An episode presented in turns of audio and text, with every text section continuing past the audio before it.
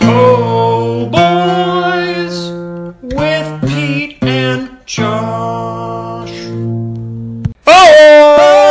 Boys! No name change for this one. Po Boys! Oh, yo, it's the Po Boys. Po It's the Boys, Po no. Boys, Oh, the best no, Star Wars Po podcast. Boys. Oh, Alive or it is dead? the Po Boys, and they are here to say Po, Po, Po, Po, Po Boys. Oh no, it's the Po Boys. Po, Po, Po, Po Boys. Welcome to Po Boys, best Star Wars podcast alive or dead. I'm Josh. He's Pete. Pete. Look, we've been getting a lot of angry emails this week. A lot of them. on our behalf. Um, I should say. Yeah. We didn't do anything wrong. Well, you may They did. Read the Um, transcript. well, earlier this week it came out there was a, uh, a a surgeon to the stars in L.A. who used various mappings of the dimension of the face uh, and named Robert Pattinson the most handsome man in the world.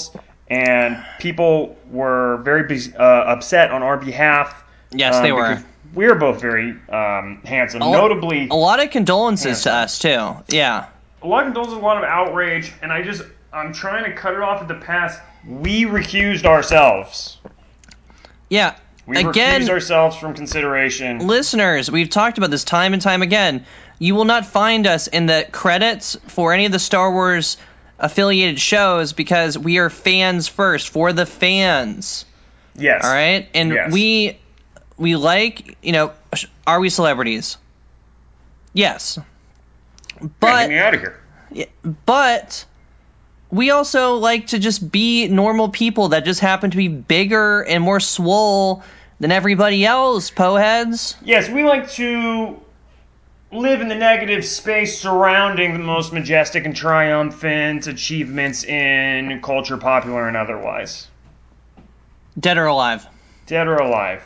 And so, please, um, enough with the death threats of all these people, and you know, trolling Pattinson and trolling this surgeon who said these things is not on them. We No, recused ourselves. Just, yeah, leave them alone. They're just trying to live their lives. Yes.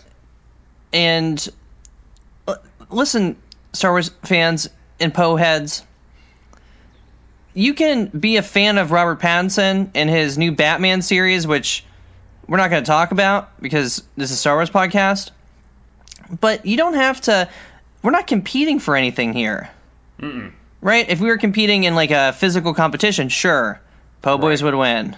Mm-hmm. But for this whole situation, just leave. Let the let the guy live. Let him Yeah. live. Yeah. Yeah, he didn't do nothing.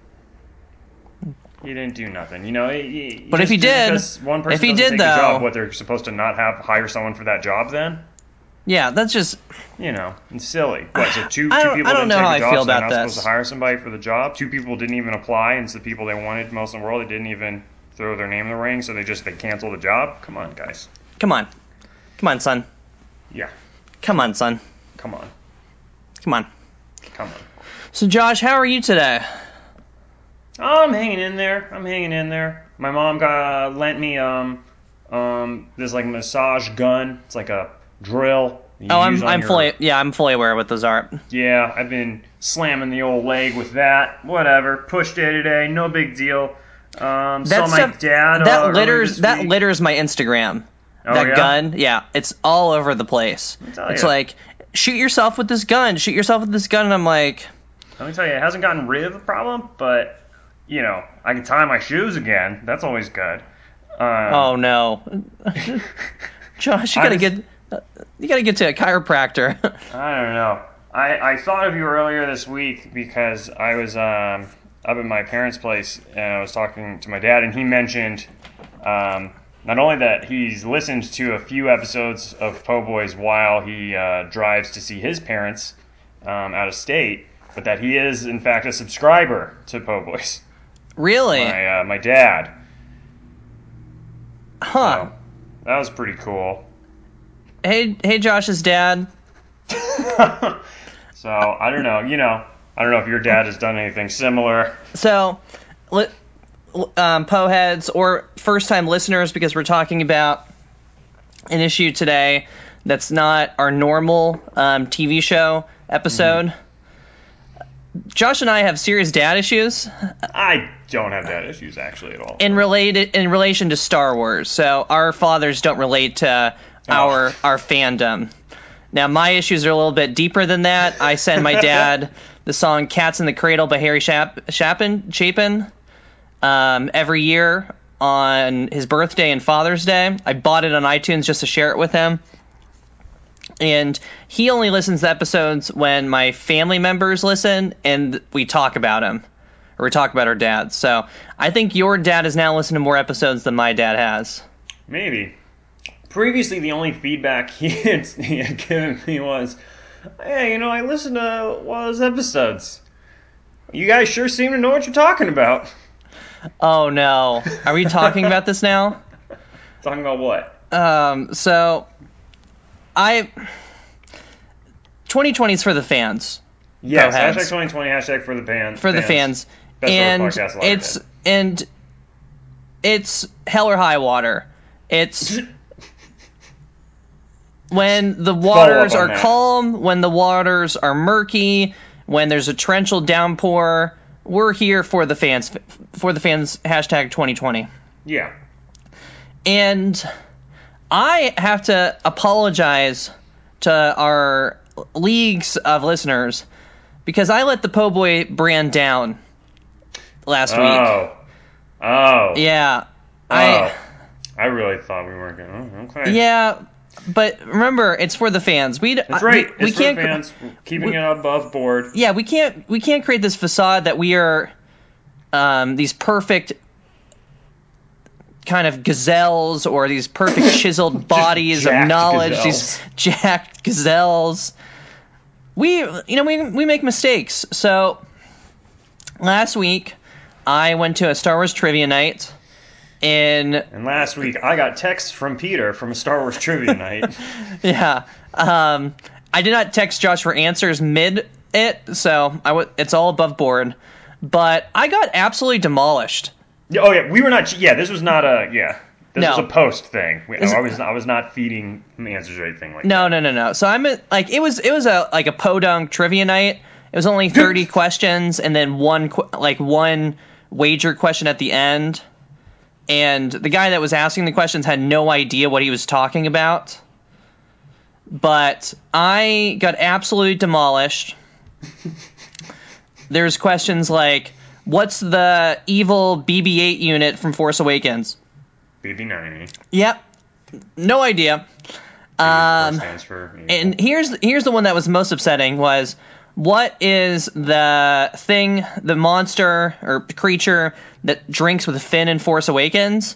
And Oh, yeah. if you go back in the Po Boys um, timeline of of you know our um, all of our episodes, we talk about the Happabore like two or three times because we both were uh, early on me still but you as well we couldn't remember names of characters and names of creatures when we were recording mm, yeah, so, yeah. so we've talked about the Happabore multiple times and as soon as i saw it i'm like Happabore Happabore Happabore i know it but i spelled it wrong like i spelled it phonetically and the guy was like no and i that's almost kind of. Yeah, that's kind of trash. yeah i'm like phonetically it's star wars it's Star Like, don't Wars. get me wrong. If you're at Star Wars Trivia Night at Star Wars Celebration, yeah, you probably need to be spelling Happabore correct. But like, come on.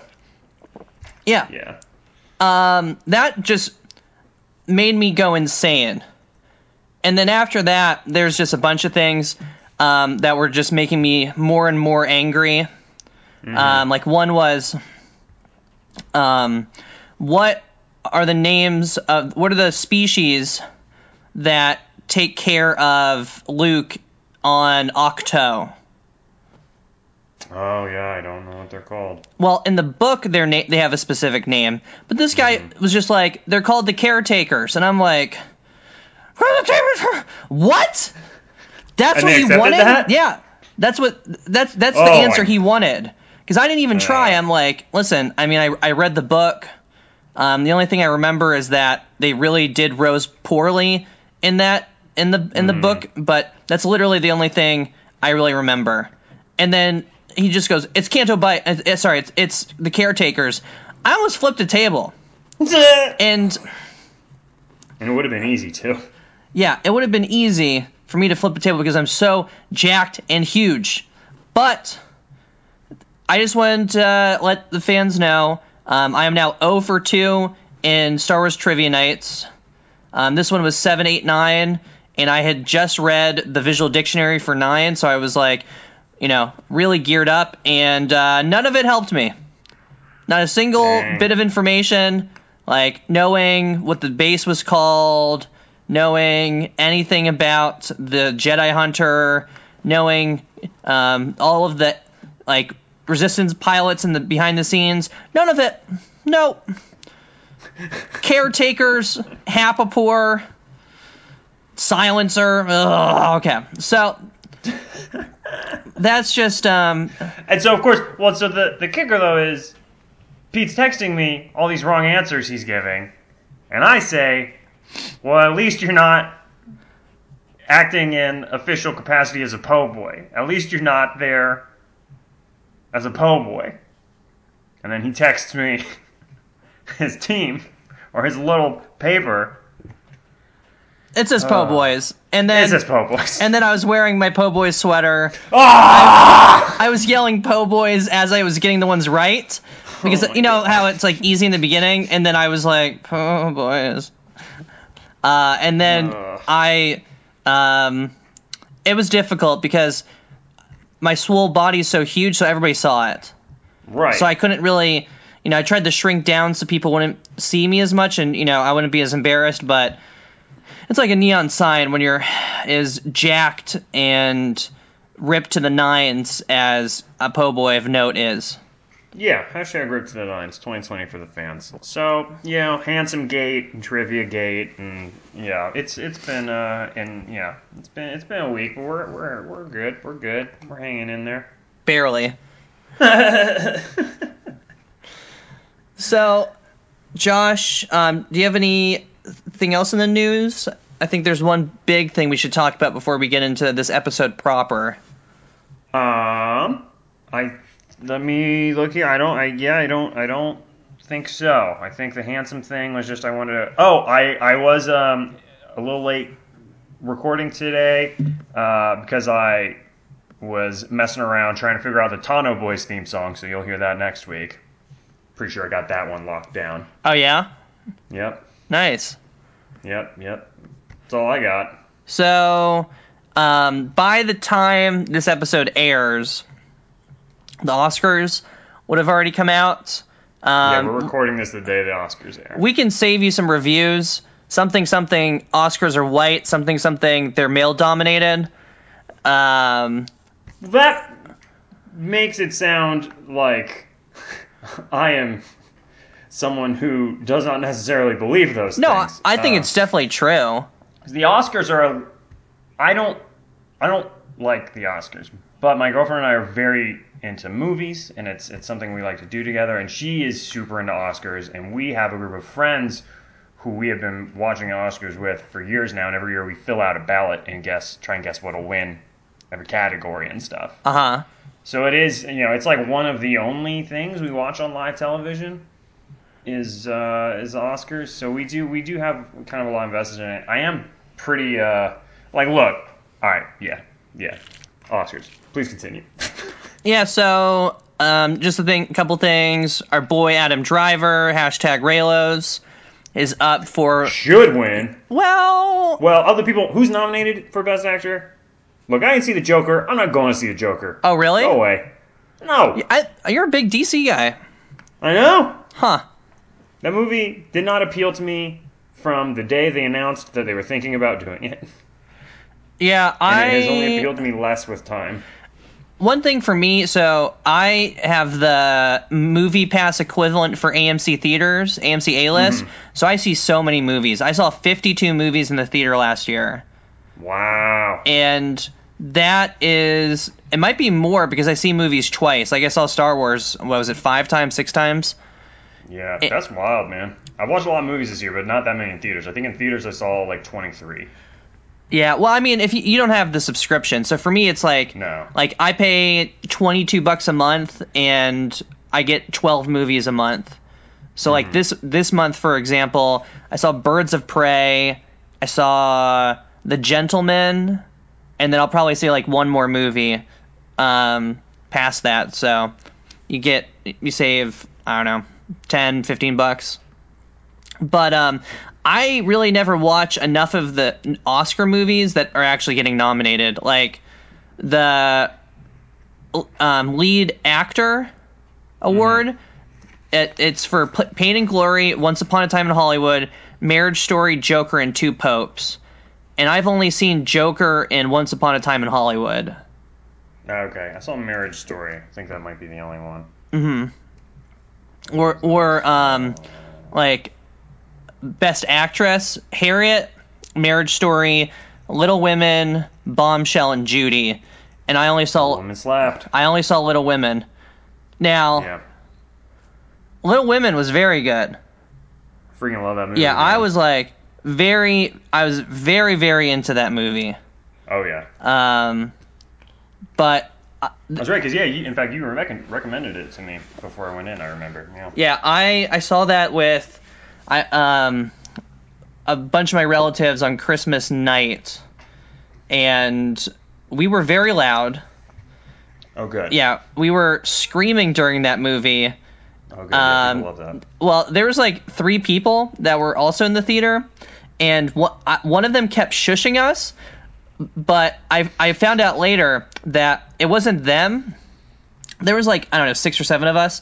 Uh, my cousin on the far end kept shushing me, but I thought it was the person like in front of us, so I felt bad. But I'd still continue to do it because um, the the grandma character, Meryl Streep's character, my grandmother has said those terrible things to me multiple times, and I'm like, ah, it's my grandma. um, but that movie was very very good. Um, the only one that I think we should talk about in terms of awards, we should definitely. I mean, we already said that Am Driver is nominated for um, best actor. Star Wars has three nominations, I believe, Three. Okay. which I thought was two, but yeah. I, I, I think it's score, cinematography, and special effects. Cinematography. He thinks I can't. Remember All right, you know what? All right, here. Let me let me um, f search this real quick. Yeah. So- there's no way. I mean, cinematography um, is 1917 is going to win that one.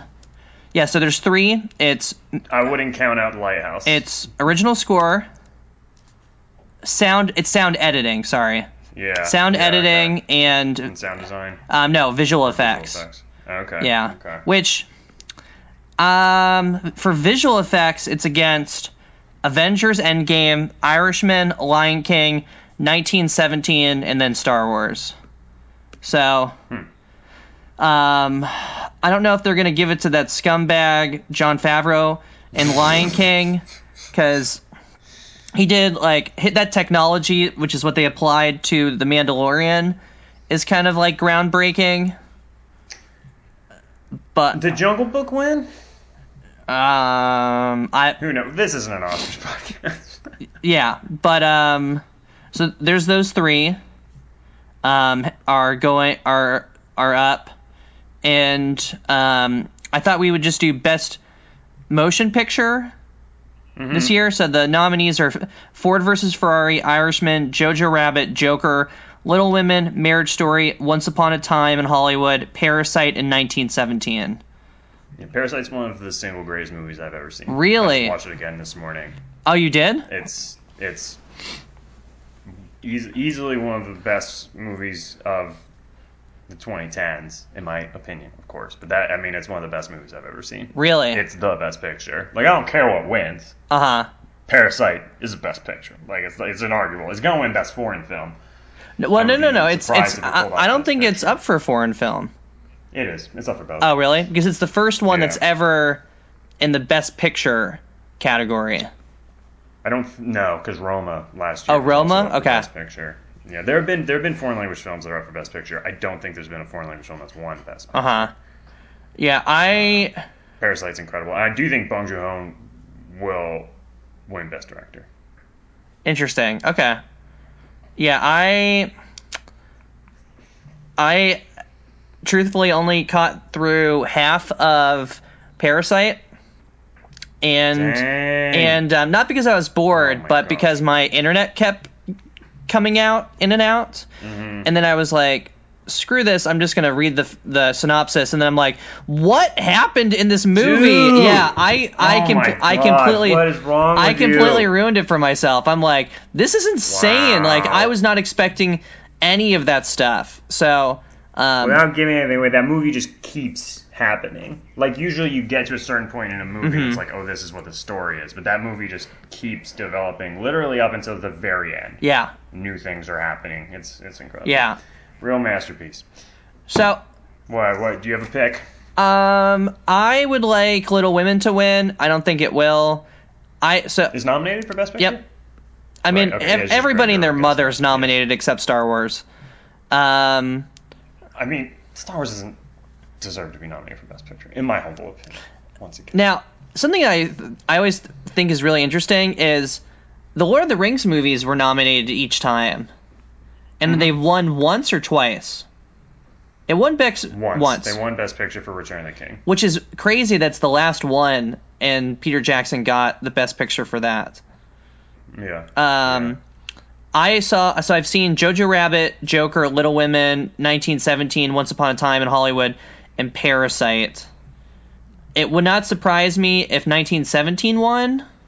I think 1970 is going to take it. I think it's the safe pick. There's always a Venn diagram of like um, safe picks Uh huh. and competent filmmaking. Like there's the movies that deserve it, so to speak, and it's all opinion, of course. There's movies that are like, oh, this is like a profound piece of filmmaking, and then there's movies that are like, oh yeah, this is like good and quaint and crowd pleasing and competent, or I don't know. What do I freaking know? I'm a Star Wars podcaster, but I think 1917, 1917 is incredibly competent. I, I think it's a really good movie. I don't think it's the best movie, but I think it's like the right happy medium Mm-hmm. um, where like it's not a radical choice, It's like the it's like the but it's the Amy Klobuchar of movies. sure. You know, it's, yeah, it's not a radical choice, but like if somebody, if it were to win, it, it would be a defensible pick, I guess, is my my um, uneducated take on it. Well, I mean, Josh, you used to part of your um, blog you used to have was movie reviews, right? Yeah, but I mean, as a blog, well, I know. Um, yeah, yeah. I'll be I'll be curious. I, I think like on my on my ballot that I'm filling out with my friends, I think I will guess that 1917 will take it. Interesting. Okay. But in my heart, it's Parasite, and nothing else even deserves to be nominated. All right. Um, I'll I'll just ignore that with in comparison to Parasite, it's just a in relation to my movie. Little Women movie. Little Women wasn't great. I gave both those movies five stars. Are both five I star movies. really enjoyed Little Women. And Yeah. here's the shocking thing: I think um, Florence Pugh should get um, Best Supporting Actress.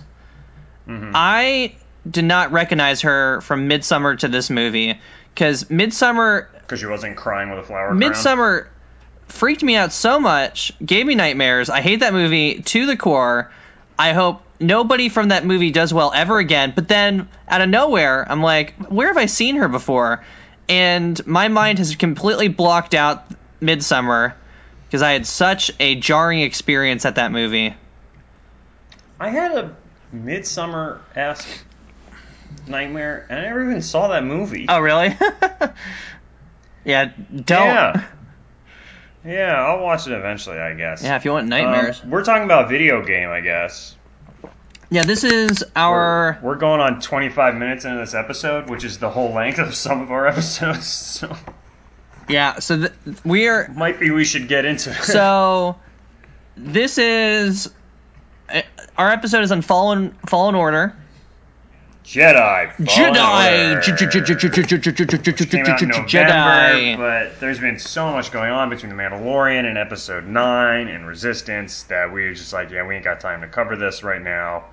Um, and so we're, we're finally finding a, a hot second to squeeze it in right here between the end of Resistance and Clone Wars starting back up in two weeks.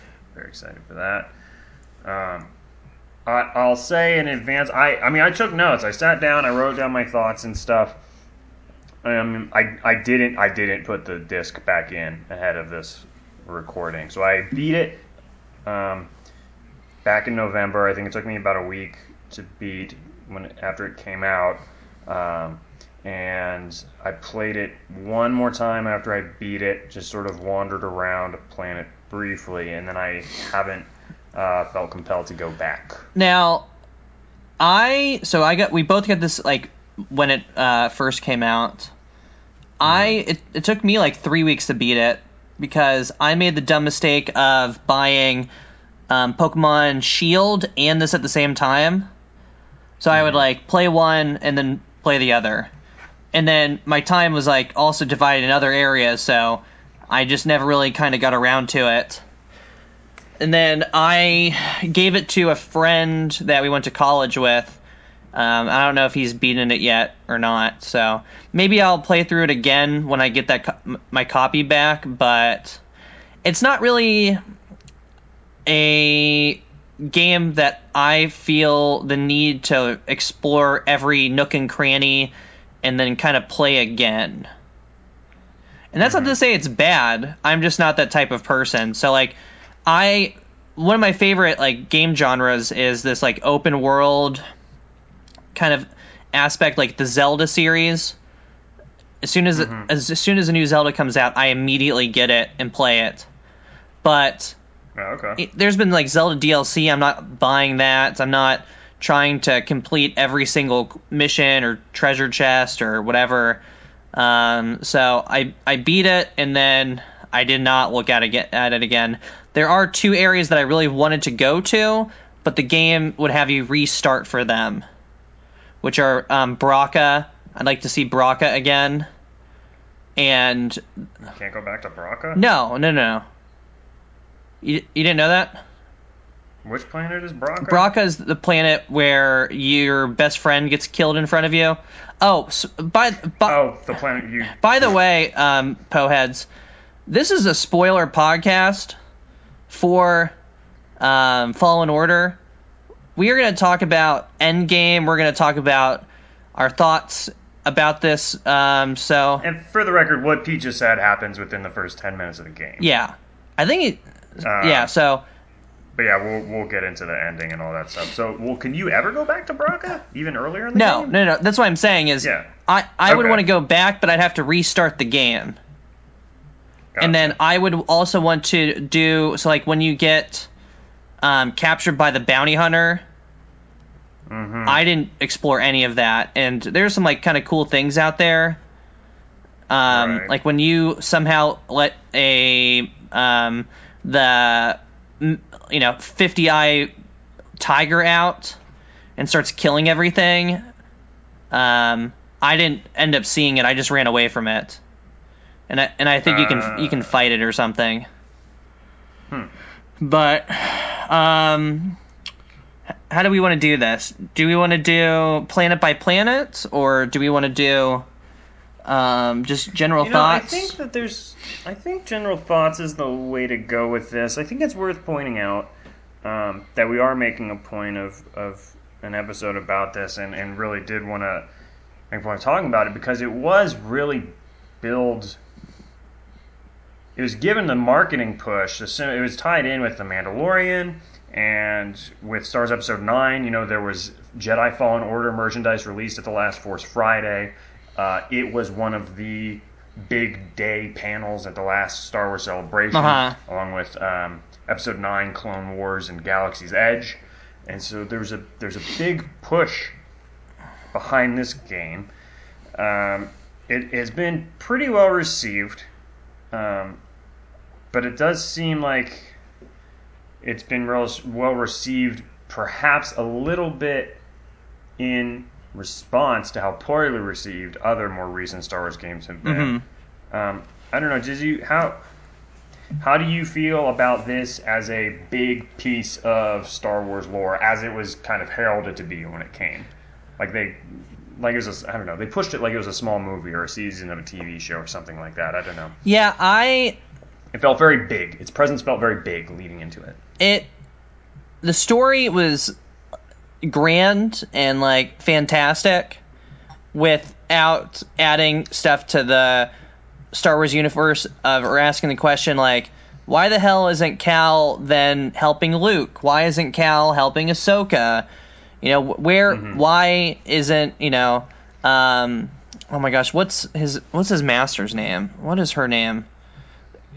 Oh, Cere. Yeah, like hey Se- I think is how yeah, hey. Cere, why don't you uh, grab a lightsaber and uh, pitch in a little bit? Well, they talk. yeah, about they, that. they do talk about that, but at the end, like once she's like fully kind of gone into the force, I mean, she still has her demons, but both of them could do a lot of good. Now, Yeah. I did like that. That confirmed Ilum is Starkiller Base,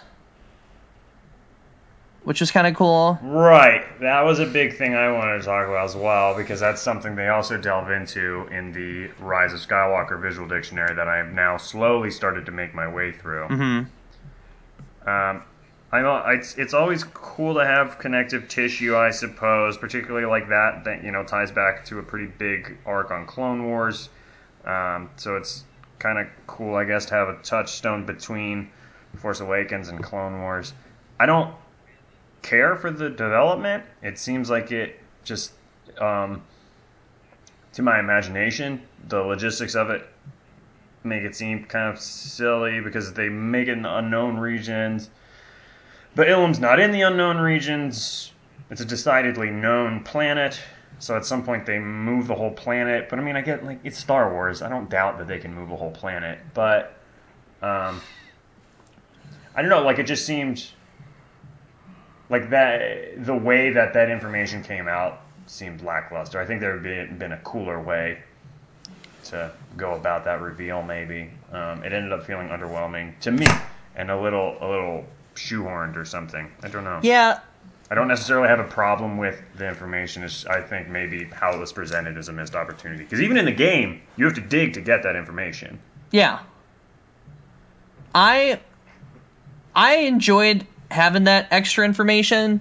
I don't know if Ilum is Oh, I never read any of it. I don't know if Ilum is as widely known as you're saying. I think it's more of a planet that only the Jedi went to. It's not like the Jedi were That's true, but it wasn't in unknown regions. Yeah, it wasn't it wasn't in the unknown regions, but it was definitely in an area that not that many people kind of go to. Um, but it's also like dividing yourself between the legends, which goes into that so much, and then what have we seen in terms of the Disney products, the books, and the uh, comic books? Because in terms of that, we've only seen the Youngling arc where um, the little Rodian and L- Lobaka, maybe? No, some Oh, I for- Gungi. Gungi. or grungier. Yeah. Yeah. yeah. There's that. There's this, and then I can't think of another book or comic that is talking about that in the new canon. It makes an appearance in the Ahsoka book. Interesting. um, and it's being mined by the Emperor. I mean, a, a similar appearance as it is in in this um, game. Um, let's see. A lot, there was.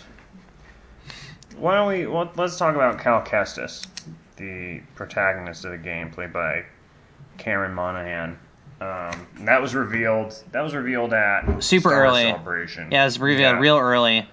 And So when yeah, go ahead. Go ahead. I was gonna, when when Jedi For- Fallen Order was first announced, I misread something or other because it was first announced with very few details. I took it to be something that took place after Kylo Ren took out the second Oh, really? Jedi okay. Order thing, and this was back. I mean, they had like a logo and a paragraph synopsis or something. I was confused on that. So once we got more information at um, Star Celebration, I was it um it unexcited me a little bit in that I feel like we're get so many early days of the Empire. One Jedi survived. This is their story, and it's just like I've seen this story before. It's like every freaking Star Wars book I read, I felt like that was the story. Um, so I wasn't too keen on that already. And then I I really feel for the strange reception I think Cameron Monaghan got in being cast as Cal Kestis. And it's uh, a multi pronged issue to talk about, I guess. I'll be very upfront. I just had negative associations with him because I didn't care for the Batman show Gotham, where he does or doesn't play the Joker. I mean, that's not him. I just, you know, that's how I thought of him. Um, but uh, early on in the, the, the development team was talking about like, oh yeah, well we went with um, we went in the direction of Cal Kestis being like a white guy because like, you know, the movies had Rey. Oh my gosh, really? Right. And kind of being like, well, there's there's already a girl, so and I think so. There's a bit of a dust up that it was another white guy. Um, I think a lot of people were less than overwhelmed with his character. Uh, at the same time, does kind of seem like a lot of people just didn't like the cut of his jib and wrote him off on sight. Um, so all that aside, trying to step into that arena of discourse, um, and maybe without those preconceived biases about casting or about how diverse or not diverse this game is. Uh, how, what did what did you think of Kestis? Can you put yourself in enough of a cone here to just Cal Kestis as a character? Um, Well, how did you feel about him? For me, and we're I mean we're gonna talk about this with Tano boys a lot. This is my favorite era. Is the Jedi going into it, like learning all about the different Jedi. So, you know, you mean like immediate post Order sixty six era? post Order 66, Clone Wars, I just enjoy all of that. So they Well, those seems like two very different eras to me. Yeah, well, for me, for me, it's just the what seeing what happens to the different Jedi. Like, for example, Okay. with So you enjoy this narrative? Yeah, of yeah, so- Lone Jedi. yeah, so, like- and I, I have a my work buddy who's very into Star Wars. Same same way. He's very into the kind of rise of the Empire era. yeah, and I like literally want to know what happens to each of the Jedi. What happens? What's their story? And it's extremely, extremely interesting to me. I kind of the different ways they go. Like for example, um, with Luminara Unduli, Undula, Undula, Unduli. Unduli? I um, I have been interested in that character since um, there's a Legends book that explains what Anakin and Obi Wan were doing right before Episode three. This is before Clone Wars, so there's a book that's like they were on this mission with Luminara and Barriss, and they kind of put Barriss and Anakin on the same age level. And they kind of had to go with this wh- where um, Barriss and Luminara were the same species, is how they um, explained it, and their bond was a lot closer than Anakin and Obi Wan. And it's this book about them going through this trade dispute, trying to fix all these things. Um, and it's basically a book that talks about how um, Anakin saved him from the um oh what whatever like basically like space bees in epi- in episode t- oh no this is leading up to episode 2 I'm sorry this is leading up to episode 2 where The throwaway line in the yeah the elevator. throwaway line in the elevator explains it explains that and I've just been I'm so interested in all of the backstories behind all of these different characters so for me like getting Cal and then getting Cal's background I was like you. I wasn't a huge fan of Monaghan. Monaghan, yes. Yeah. Again, I, I only know him from Gotham. Um, he's have in he's in Shameless too. no, no testament Um, to his acting. I just didn't like that one character. I'm not trying to knock the guy. I just didn't No, care he's- for that he's- whole he's- take on Batman. he's I have not- plenty of preconceived biases there. No, not trying to slam the guy. But that's also, I mean, that's fair too because you watch things based off of characters that you like from other shows. Um, Sure. like we're gonna i'm gonna continue to re- go out and see boyega projects Ridley projects because of the connection I have to the movies. You know, um, especially with Christopher Sean and Star Wars Resistance, for sure. I'll at least give that a fair shake before I stop watching soap operas. But Sure, sure. Cal, I thought was a pretty good character. A lot of people complain that he was kind of bland and one dimensional, um, which I can kind of see because he's a character that has gone through like extreme drama and is kind of dealing with it, but it's also a video game, so they have to do something for him to forget his force powers. Yeah, yeah. Um, I would. I, I have to say, I one of my favorite parts of that is the flashback to Order sixty six. Yeah, that was really good. Yeah. I enjoyed that as well. Um, and just the idea that a Lasat was a Jedi yes. was like Very so so so cool. yes. Yeah. Um, Absolutely. He Master Tapal like probably went into like my top fifteen Jedi of all time that I just really really enjoy. be freaking tight if he popped up in the background of one of these Clone Wars episodes. Um, yeah, hi- him and Cal are just like walking down the hall in the cafeteria, like Yeah. heading, we're heading to Bracca.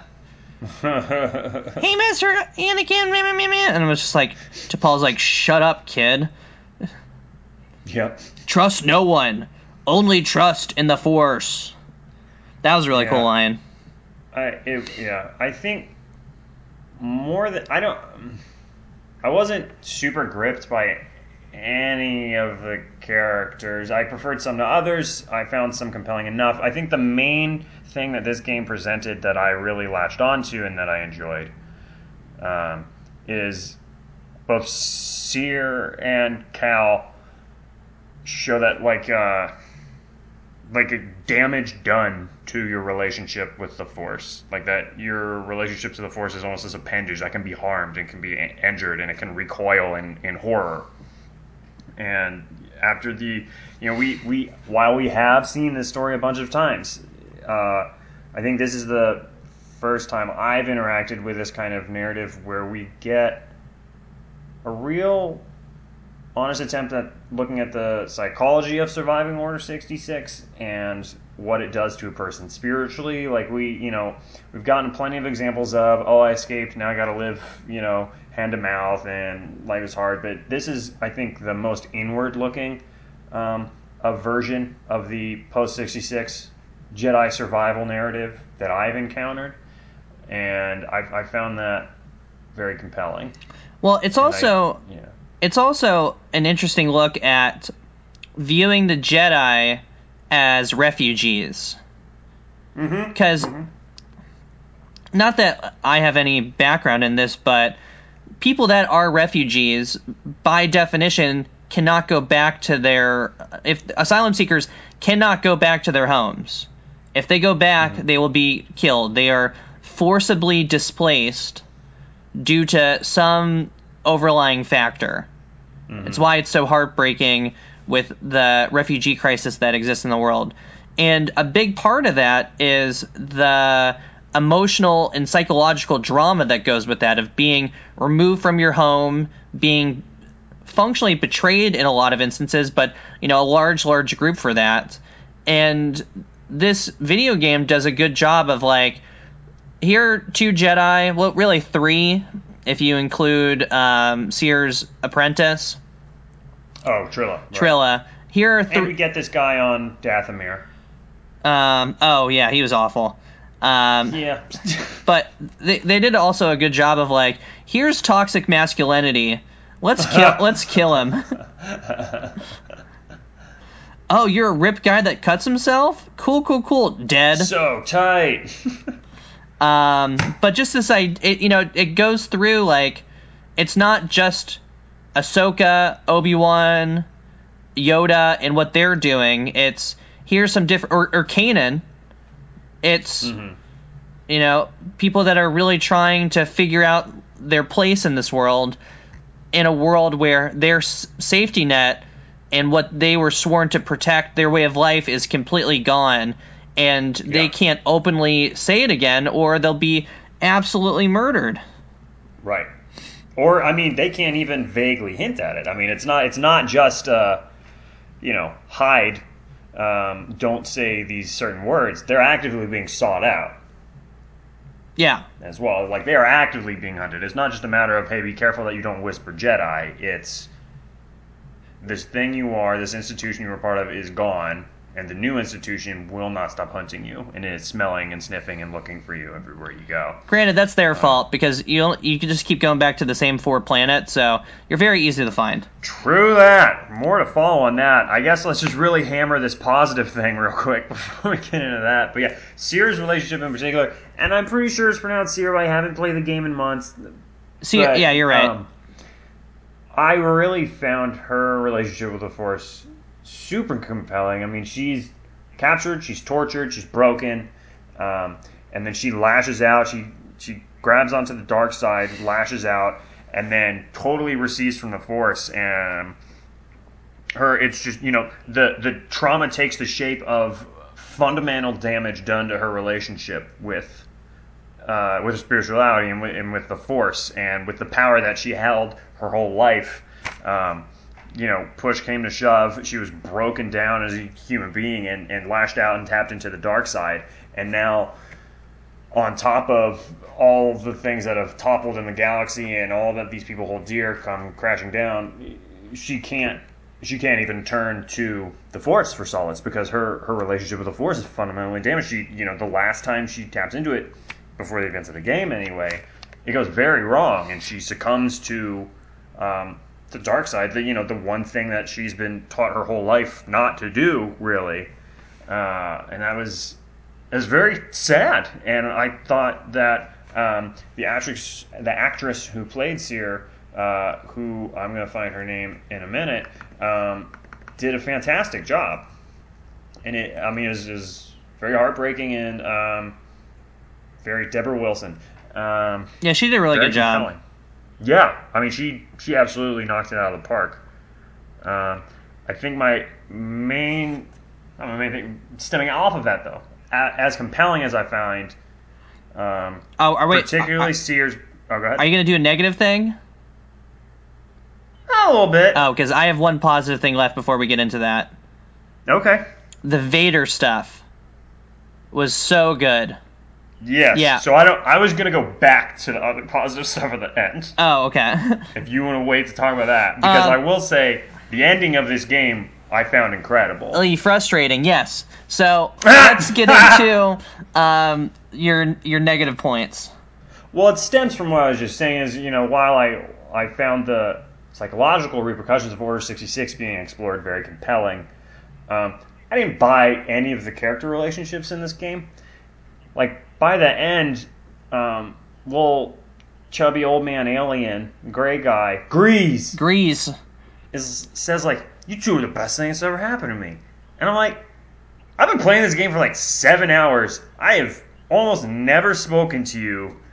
Uh, I don't, I don't buy um, Cal's sense of betrayal that Cere didn't just open up and tell him all about the most traumatic thing that ever happened to her. I'm sorry, did Cal immediately tell Cere about his Order 66 survival? He didn't go into it. Like, why would she just be, oh, by the way, blah, blah, blah, and, but he's just like, so betrayed, and now maybe I'll turn to the dark side because Cere betrayed me and didn't tell me that uh, this Inquisitor is her old apprentice, and oh, how dare she? I didn't buy that. I didn't buy the whole kind of implication of a family dynamic or a greater dynamic. And just yeah, when he's when Greez says you guys are the best thing that ever happened to me, like I don't know. Okay, I guess maybe you've got like a very short lifespan, and so you're picking up things I'm not. Um, but the character relationships in this game, other than Trilla and her hatred for everyone, which I also liked a lot. Trilla was great. I enjoyed that villain. Um, I didn't buy it. I didn't buy it. Yeah, well, the other thing too is we have to put our own perspectives into it. Like you and I have not been through trauma before, so Mhm. if I were a person that's been through that, you know, I've never been in like a support group or anything like that. Of is that something you kind of just bottle inside and you don't want to talk about it? Or is that something where you're just like, let's do the work, here's the work, and I don't want to talk about it because for Cere, she's ashamed of herself. Right. So it makes sense why she doesn't want to share that information. Yeah. And from his perspective, like I would I would just be like, I'm done with you. But he's also I think that's just a flaw in his character of not providing enough backstories of like having a satisfying here is what Cal is gonna do based off of previous actions with Cal. Yeah, and I mean, I could see a read on the character of, you know, he had this huge traumatic thing happen in Order 66. He's been living for the mouth, or hand to mouth ever since, and uh, very few friends, can't really trust anyone. And this is the first time he has slowly started to think about opening up to other people with Cere and Greez. And then shortly thereafter, he is, to his mind, betrayed, or there's a live omission or something, and that causes him to you know, it's like you know, went to touch the stove and it was hot again. Um, I, I, you know, okay, I, I get that well enough, but it just, it was, it was played in such a way to me that I, I couldn't go along with it emotionally. Like I just didn't, I didn't buy into it. Yeah, well, I don't really find that this video game was like an emotionally gripping game for me. And I'm sure that they intended for that to be the case of like certain points where you your heart's supposed to be racing as you're doing things. Mm-hmm. But yeah, I never got that. yeah, me. the game kind of missed me on that, which is also I think a flaw in it because you know he's gonna die, right? I mean, I guess they can do this BS of like, oh, they cut off from the force, or oh, they're searching for Ahch-To, and blah blah blah. They're really, really just milking it. In everyone involved in these kind of stories' defense, the line Obi Wan says is, "Now the Jedi are all but extinct. All but extinct." Okay, all right, great job. You got me on a technicality, but like the more of these guys you keep being like, they survive, they survive, they survive. Like it begins to feel like most of the Jedi survived, not because they did, but because most of the Jedi we meet have survived, or like you know, mm-hmm. um, yeah, yeah, it, yeah. I don't know. So. Yeah, didn't buy family element, didn't buy that stuff. What else we got on here? Um, I did, yeah, I liked the villain. I liked Cal and the villain's mm-hmm. relationship, kind of, sort of. I found their dynamic compelling enough. Like, I mean, when you know you have a climactic battle with that character, um, I, I enjoyed that from a story perspective, and the things they were saying to each other were uh, um, compelling enough. I did really like the ending. And when I say I like the ending, I liked the whole last level, but the main thing that I liked the most in this whole entire game is literally like the very end. And I gotta say, I have to qualify that because I don't necessarily buy that everyone goes along with the end of that game as easily as they do when it happens. Mm-hmm. So the whole game is built around Cere's looking for a holocron that she can use to rebuild the Jedi Order. Mm-hmm. And in the end, spoiler, spoiler, spoiler, spoiler, spoiler, they get the holocron, and Cal destroys it, which I think is a very cool decision of you know no what are we bringing these people into? If we go get these kids and raise them in the force what are we bringing them into? We're bringing them into being refugees. We're bringing them into being hunted for the rest of their life. And cal says let's leave it up to the force and he destroys the holocron. And i like that a lot. I thought that was a very cool very profound decision. Um, oh i was so mad I was like, oh, I love. I was it. like, but like, why would you go along with that? What have been doing for eight hours? Everybody's like, I'm like, oh yeah, that makes sense, Cal. I mean, it's definitely right. it's definitely a more satisfying. Your reaction would be the character's reaction. I was yeah, I was um well, I mean, it also is kind of hinted at because there's the Dathomir girlfriend you get. G- girlfriend, eh? Well, they he wants he wants to date her. Oh boy. Um and she's like saying all these like points about the Jedi, and you're like, yeah, that makes sense. Yep. Yeah, they do do some weird, heavy foreshadowing. Yeah. And it's just at the end where they're like, all three characters are outside. Why don't you talk to each of them? Right. Um, Yeah, I was I was none too pleased with with that. But it's also it was my favorite part of the game. Yeah, I also think that I would have been more upset at if they had started and then you see them all die again. Like I think they did a good job of, you know, Trilla had all those Padawans, they all die, but you only see like the Rodian one being like, "Hey, is it okay? Are we gonna be okay?" Mm-hmm. Not the other Padawans that were also, you know, killed. On top of that, it wasn't just that one Rodian Padawan. Mm-hmm. Um, it. But Darth Vader also at the end. Yeah, Darth Vader was insane.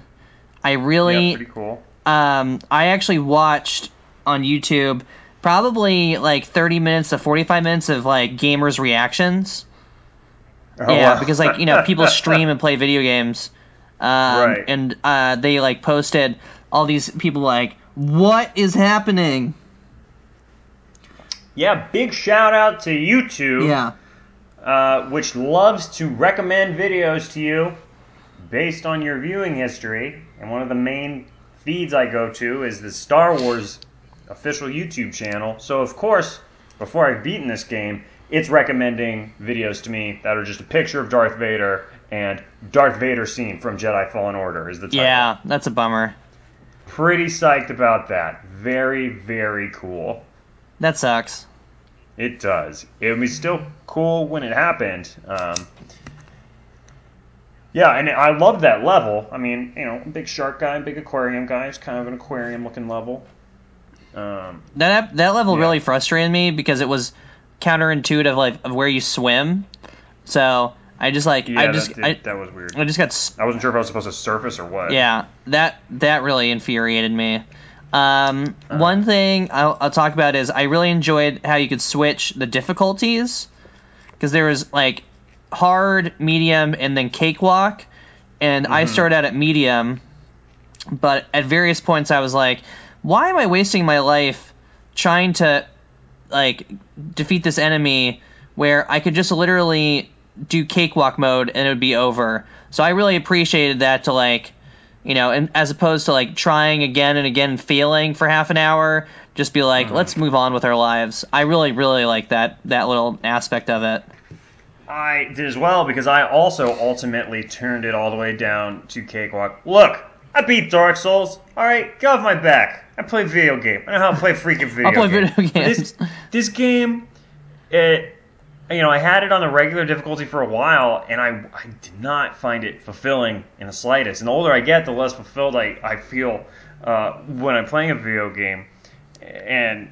I was just like, this is not worth it. This is not worth it to me. I do not care about fighting this idiot. Like, it's not worth it. Uh, and so I did put it on cakewalk mode. I did breathe through it. And part of me wonders, going back to my point about the character relationships, if had I left it on a more intense difficulty and had to spend more time area to area, enemy to enemy, would I have felt like I'd spent more time with Cal and in turn more time in that world and bought more into the character relationships? I don't know. I don't think so, but I can't help but wonder. Also, I guess what the difficulty setting doesn't affect, your stupid little skateboarding moves. Oh yeah, Hated that. yeah, Hated that. That at least they had the courtesy not to kill you off every time you fell off a skateboard ramp, oh yeah. because that would have just I would not have beat the game. But man, oh man, you, you, you skateboard, you're like I'm jumping, I, I'm jumping, I'm jumping here, I'm not landing, I don't understand, and you fall off and it spits you up like 500 feet, and you do the same thing just over and over and over and over, and somehow one time arbitrarily you just end up making the gap. Oh man, drove me crazy. It drove me crazy. um, some environments, yeah. Uh, I will say, speaking of the environment, speaking of the water level and all this stuff, thinking about it now, I do think aesthetically they nailed they nailed the imperial vibe. Um, you know when you're in an empire occupied um, area, and it, they did do I think an interesting job of showing um, the empire infringing upon a natural environment and and seeing how it overcomes nature and rock formations and trees and all kinds of stuff and is, is abrasive and brutal Um, the invasion of Kashyyyk was was very well done. The I was not a fan of the because in each of the planets they had their like own kind of villains and characters. Right. I was not a fan of like fighting monsters or like spiders or any of that kind of Most stuff. of the monsters fell kind of flat for me. Yeah, but the beginning part of Kashyyyk, where it's like you're pushing on, you're you know helping to free, and then climbing up the was it life tree, Mhm. um, was very very cool. I really really enjoyed that. Yeah, I liked the big monster at the end of that on Kashyyyk. I think that was my favorite creature. But then they sort of felt like they were doing something too similar with the big bad creature on Dathomir. I And I was over that. I Yeah. like, didn't I just do this whole oh the on a- big creature the thing? owl. Well, I don't Yeah, I think know. you fight like an owl. Yeah, that was dumb. I, It was like a no, it was like a reptile thing. I thought it was no, a big flying. I think it was an owl. I think it was like a flying owl. Yeah, I did not like, It's like that. an owl, bat, lizard Yeah. thing. We're talking about the same thing. Um, I do, yeah. By and by and large, the creatures didn't really grab me. I mean, I can't really remember what many of them look like. I remember coming around to the tree creature on Kashyyyk well enough. Um, the areas also didn't, by and large, grab me because this game is like very much a Dark Souls type game where it drops you into a very big, expansive area. You unlock shortcuts to other sub areas within that area, and it kind of folds over itself. And um, there are four of those areas in this game. You spend a lot of time in each one. They don't change drastically. I mean, in Dathomir, sometimes you're in a cave, sometimes you're not. There's a villages here or there, but it it didn't change drastically enough, and I got sick of all of them. Yeah, I did not Uh, enjoy being in Dathomir. It really creeped me out. This like whole Walking Dead, like mowing people down. I was like, get away from me! I didn't. I I like the the one where you're supposed to run to your ship. I ran so fast. Not. in real life with the controller. Yeah, I was like, we gotta get out of here, boys. Um, was not not a huge fan of that. Um, but you're also kind of constrained by like the story you can tell, so you can't go to like every planet.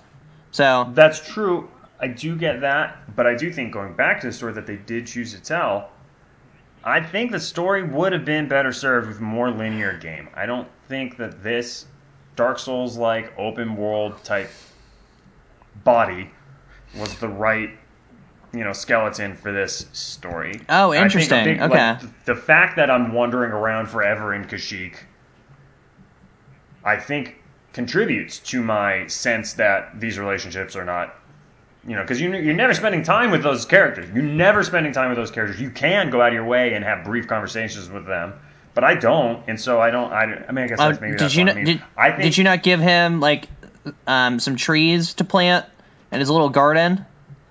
Of course not. I hate him. I'm not gonna give him the time of day. I'm gonna give him a tree. Very okay. xenophobic of you. Oh brother. Um, I look. I love Babu Frick. Babu I give Babu Frick. Frick a forest of trees. This little Greez fella. I have this one Kick rock. I have this one ethnic friend, therefore I am not xenophobic Oh whatsoever. I think that this game would have been. I, so here, here are my two big hot takes on Okay, this. Okay, let's end with these hot takes. I think this game would have been better served by a more traditional, like level by level game. I know those aren't popular these days. I know that's not what the big great games of the day. You know, that's not Death Stranding, really, kind of, sort of, or like Last of Us. These games don't work that way. Uh huh. But I, well, in a way they do. It this, I think a more linear game would have made this a more fulfilling game. I think something more akin to Star Wars Force Unleashed. Maybe not that on the rails, but Mhm. you know, Star, so much of Star Wars is about story, Mhm.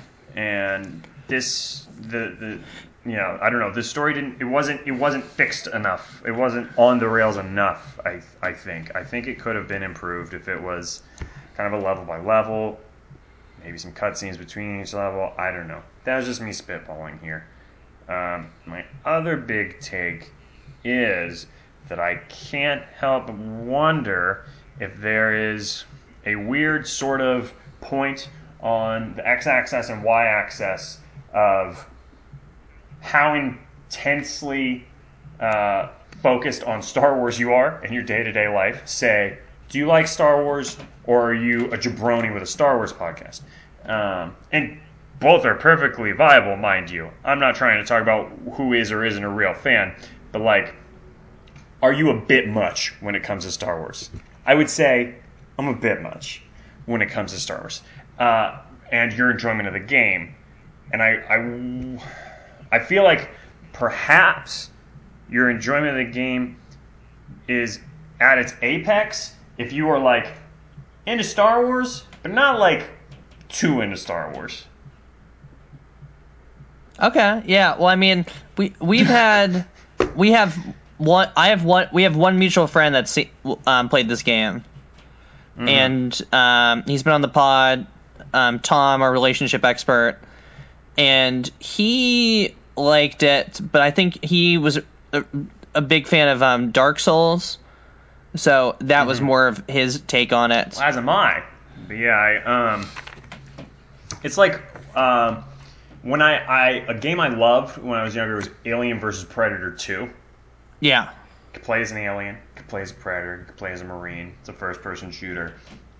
And I love it, the those movies, and I had seen a few alien movies. I'd seen a predator movie here or there, but I wasn't um, enveloped in the mythos of it all. I didn't concern myself with canon and broader implications and nonsense like mm-hmm. this. And so I did kind of just enjoy it on its face. Like I was aware of what those properties were, but I wasn't recording a podcast about it every week. I just keep going back to that as an example. Um, and so I think that frees you up a little bit to experience the thing as the thing rather than a part of a whole.